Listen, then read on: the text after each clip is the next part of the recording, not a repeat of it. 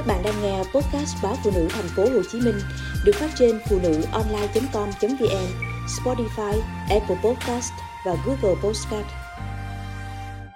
Tỷ lệ phụ nữ trẻ và trung niên bị ung thư phổi đang tăng. Nghiên cứu mới cho thấy tỷ lệ ung thư phổi ở phụ nữ trẻ và trung niên ngày càng cao hơn nam giới. Từ lâu, nếu bạn hỏi mọi người căn bệnh ung thư giết người số 1 ở phụ nữ là gì, hầu hết sẽ nói rằng đó là ung thư vú hoặc cổ tử cung. Nhưng điều này hiện nay có thể không đúng.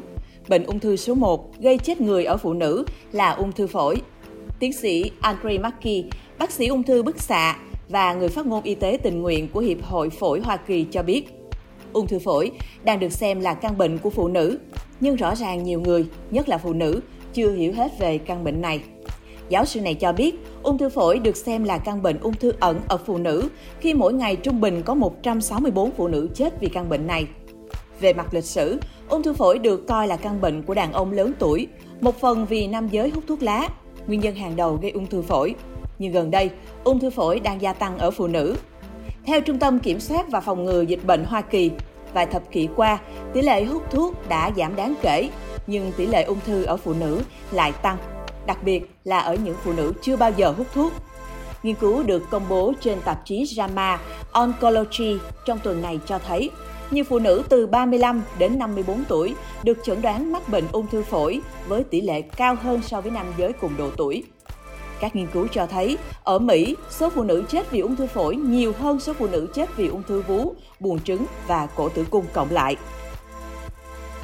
Nghiên cứu cũng đã phát hiện ra rằng tỷ lệ chẩn đoán ung thư phổi đã tăng 84% ở phụ nữ trong 43 năm qua, trong khi giảm 36% ở nam giới.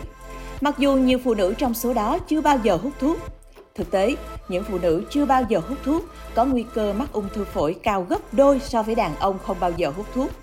Theo Hiệp hội Ung thư Hoa Kỳ, các yếu tố nguy cơ khác bao gồm tiền sử gia đình, việc tiếp xúc với khói thuốc thụ động, ô nhiễm môi trường và các chất có hại trong nước uống. Ngoài ra, ung thư phổi nguy hiểm là vì nó thường được chẩn đoán muộn nên khó điều trị hơn. Theo Hiệp hội Phổi Hoa Kỳ, chỉ có 5% phụ nữ được sàng lọc ung thư phổi. Từ nghiên cứu này, các nhà khoa học kêu gọi mọi người nâng cao nhận thức về căn bệnh này và từ đó biết cách phòng chống cũng như theo dõi dấu hiệu của bệnh.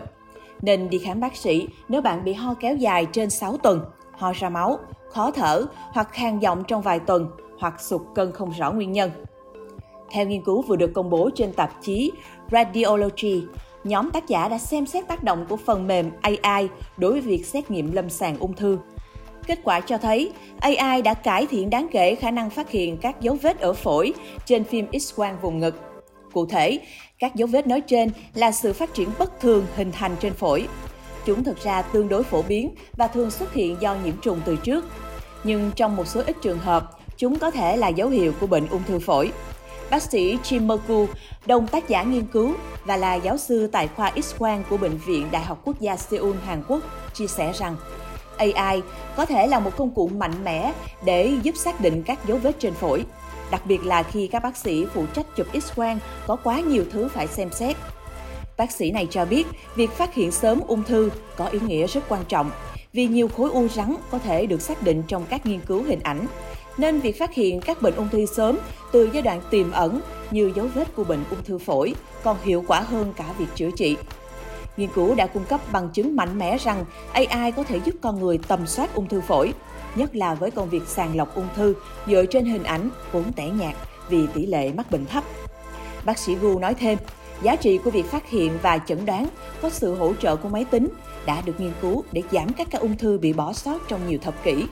Việc giới thiệu công nghệ gần đây đã nâng cao hiệu suất của các kỹ thuật truyền thống, không chỉ trong việc xác định mà cả đo lường và mô tả các tổn thương.